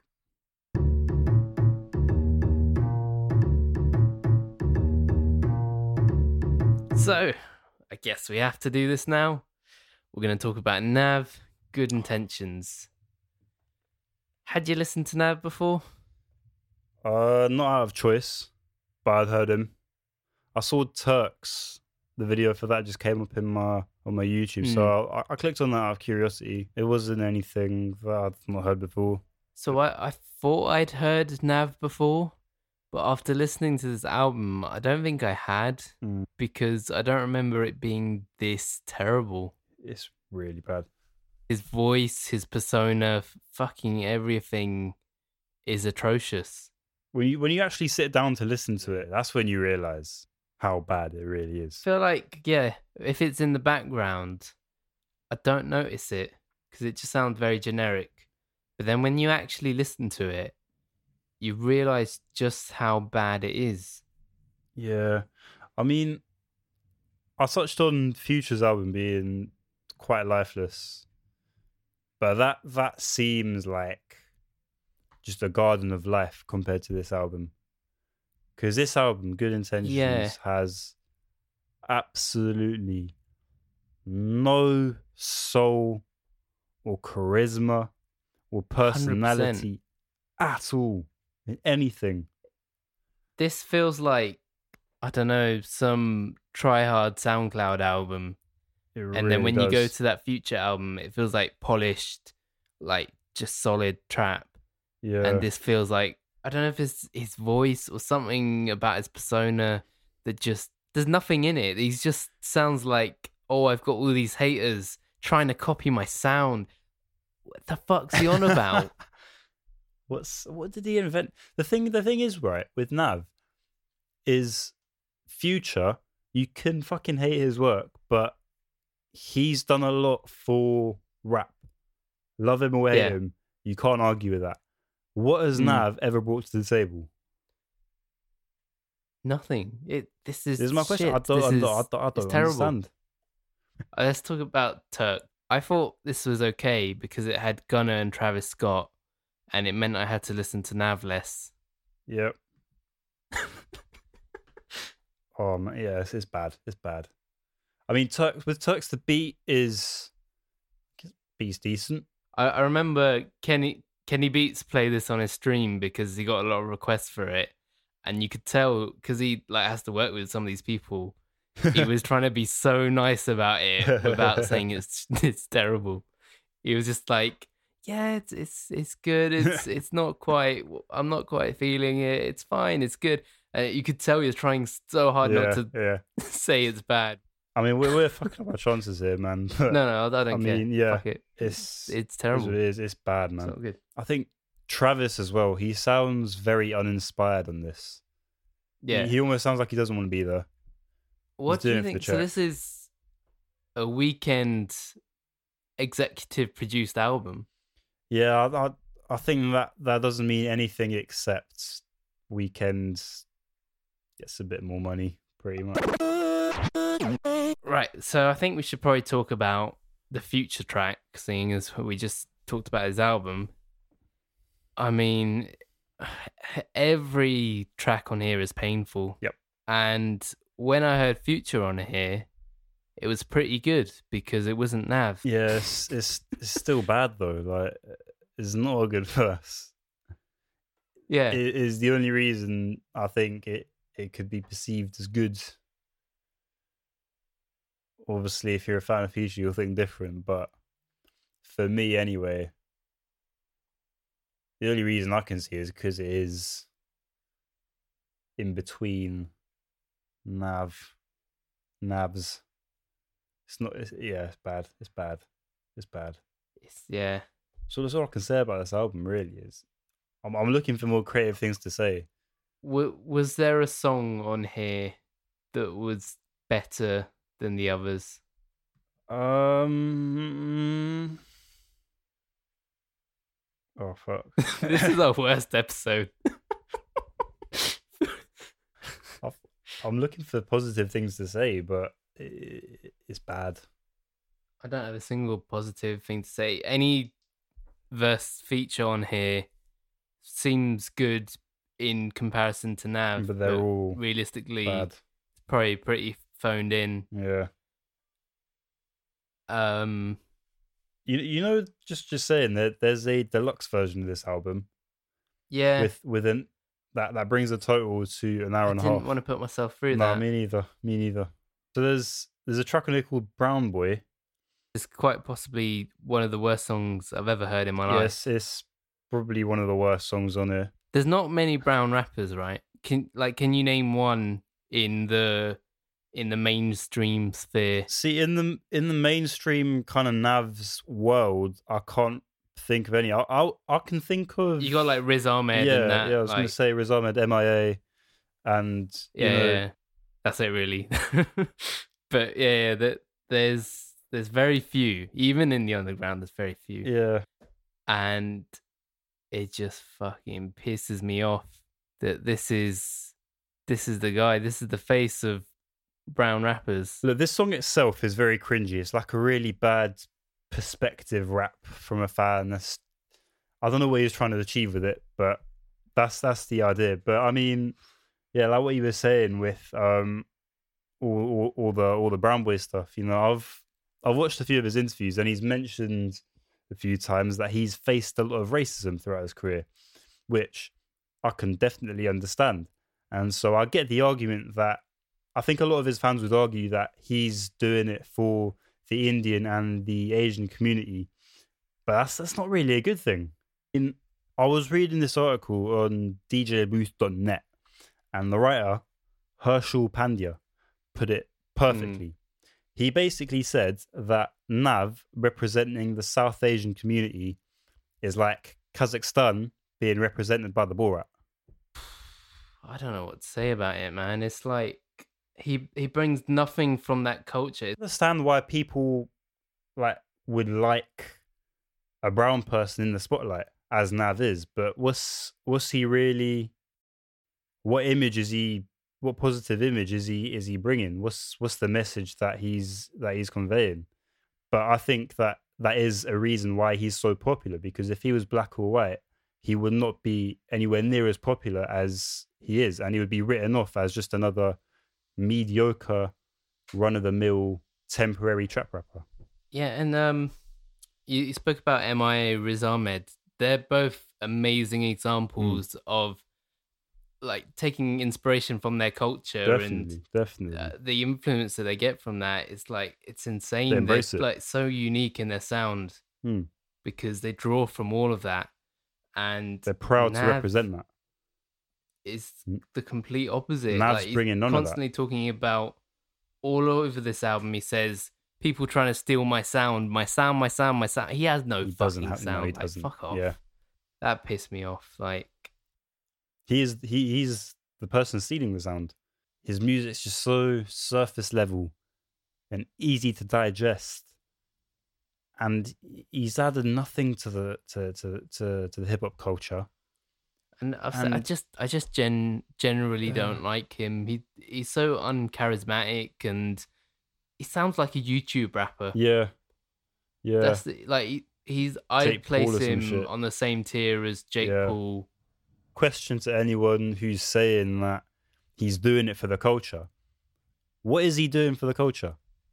Like, like yes, yes, he's a brown rapper in the spotlight, and you have hardly any of I- those. I'd rather he wouldn't. exactly. What positive image is he associating with himself and the people that he says he's representing? I don't I don't know Nav, right? But if he does genuinely want to challenge stereotypes and racism, it's not coming across to me as much as that he's a sellout, a sheep, and someone devoid of personality. Kind of reminds me of like, so within the Muslim community in the UK, right, on TV, Yeah, yeah, we don't have a lot of TV shows that come on. yeah. And then a couple years back, we had one, Mr. Khan, Mr. Khan. and it was like, uh, I've heard of that. you know, Miss Brown's Boys. Yeah, yeah, the shit Irish one. Yeah, Yeah, yeah, yeah. It's like that. Like it was just kind of really basic, bog standard comedy. Right, yeah, yeah, yeah. Takes the piss out of Muslims, basically, like all the stereotypes and that. yeah, And it it didn't do anything positive. Yeah, yeah, yeah. It was just reinforcing stereotypes and just really surface level comedy. Hmm. But like Muslims loved it because they're like, that's us on TV. Yeah, exactly. That's that's perpetuating the problems with society, isn't it? I feel like that's a large part of Nav's fan base. It's just we we don't have anyone yeah, in that world that we can see like, oh, we can do this too. yeah, yeah. So Nav's doing that for brown people. And it's detrimental. I think it's gonna take it takes one artist to do it well, Yeah. and then suddenly Nav's gonna be seen as Yeah. shit. Uh, in relating it back to Mr. Khan, um, man like Mobeen, Yeah, yeah, yeah. it's Guz Khan. He's been smashing it. Like that's a fucking amazing show of how not only to show Muslims in a good way and a, a truthful way, yeah, yeah. but also like question political and social norms. And it's Hundred percent. Yeah. Go check out that TV show. It's incredible. He he's popular because he's there, because he's Nav, and yeah, I agree. He's he's very temporary. He's he's gonna. Everyone's gonna realize how shit he is when someone outshines him. I think when someone's bringing substance. Yeah, and the beats some of the beats on here they're not special but they're not terrible like you could give them to thug or future or whatever Yeah. and it would pro- they'd probably make it work so you should probably just stick to that Mm. because it's it's like when you think of mumble rap, these are a lot of the names that you think are commonly like put down because they're mumble rap.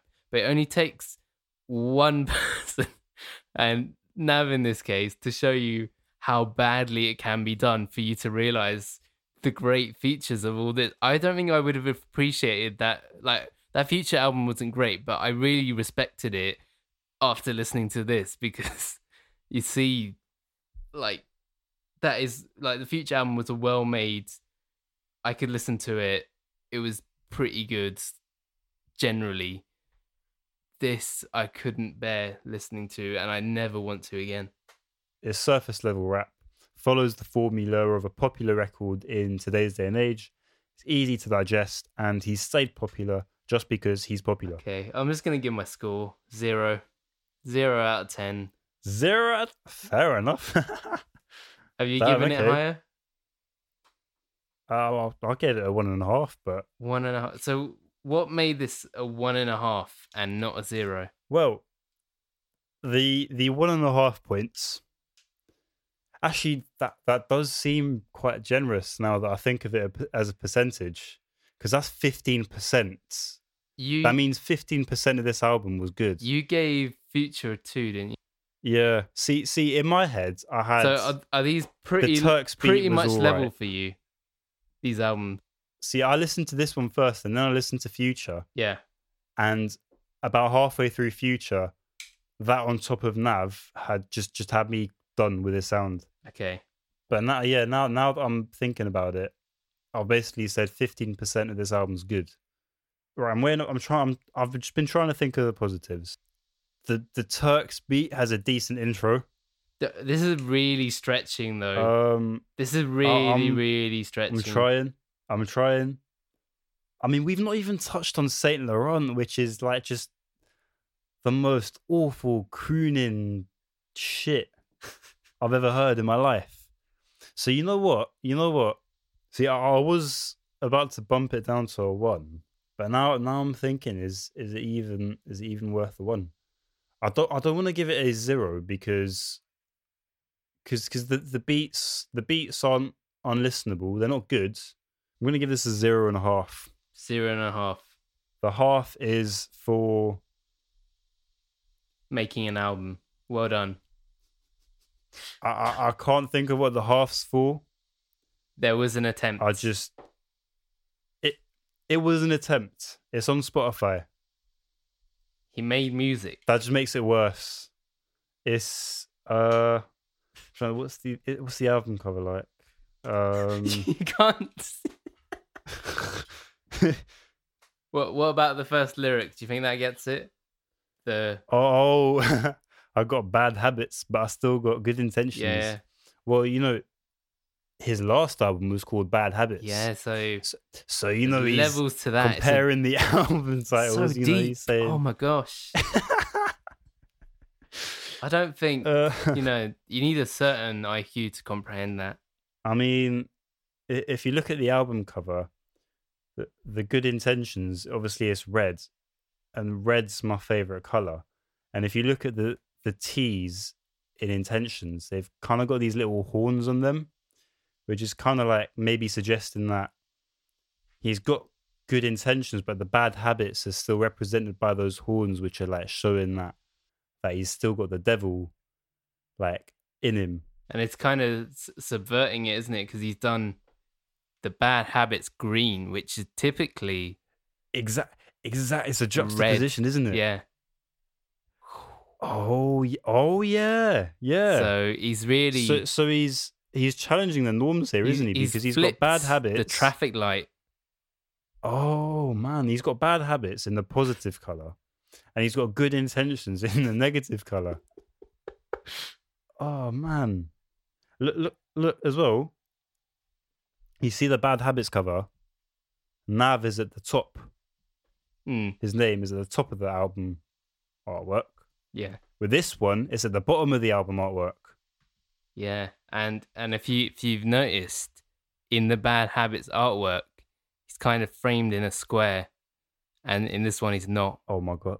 Oh my god. wow.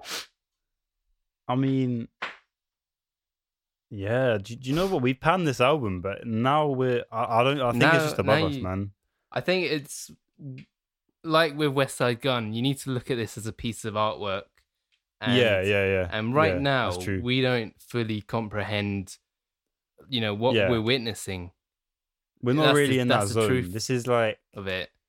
yeah. I think This is some give it in- 50 yeah, years past his death, he will be hailed as one of the great innovators of our time. And, you know, Exactly. you may think I'm being sarcastic here, but just wait and see. Yeah, I'm I'm I'm inclined to agree with you, man. I think this is just above our above our IQs, man. This is just too too intellectual. This is just another level of art. Yeah. 100%. This is oh man, yeah. So yeah, you know what? Ten out of ten. 10 out of 10. Yep. It's a bit, little bit low, don't you think? It's, it's my first my first ten of the podcast. I think um, I'm going to go for a 12. I, mean, I, I still don't think that does it justice, really. But But yeah. In terms of our can't, you scale, can't you can't really frame this in numbers, can Yeah. you? It's- goes beyond that. yeah. Zero out of 10. Yeah, I'm I'm I'm I'm giving it a half for the the the Turks intro, I guess. The fact that the beats aren't unlistenable. Cool. It has chords. Thank you for listening today. I don't know what this is going to turn out like because this is our worst episode, 100%. Oh yeah, by far. Fucking hell. Next week, we've got Tom Misch and the Sparks, which is interesting. Just, we wanted some like weird, jazzy, smooth shit. And hopefully, next week, we'll have above a 5 out of 10, would be nice. Yeah. I don't think Yeah. Tom Misch is going to go low. So we should Nah. should have a nice episode next week. We, I'm going to go have a shower and forget I ever heard Nav. So, Good idea. yeah, cool. Thanks for listening. Bye.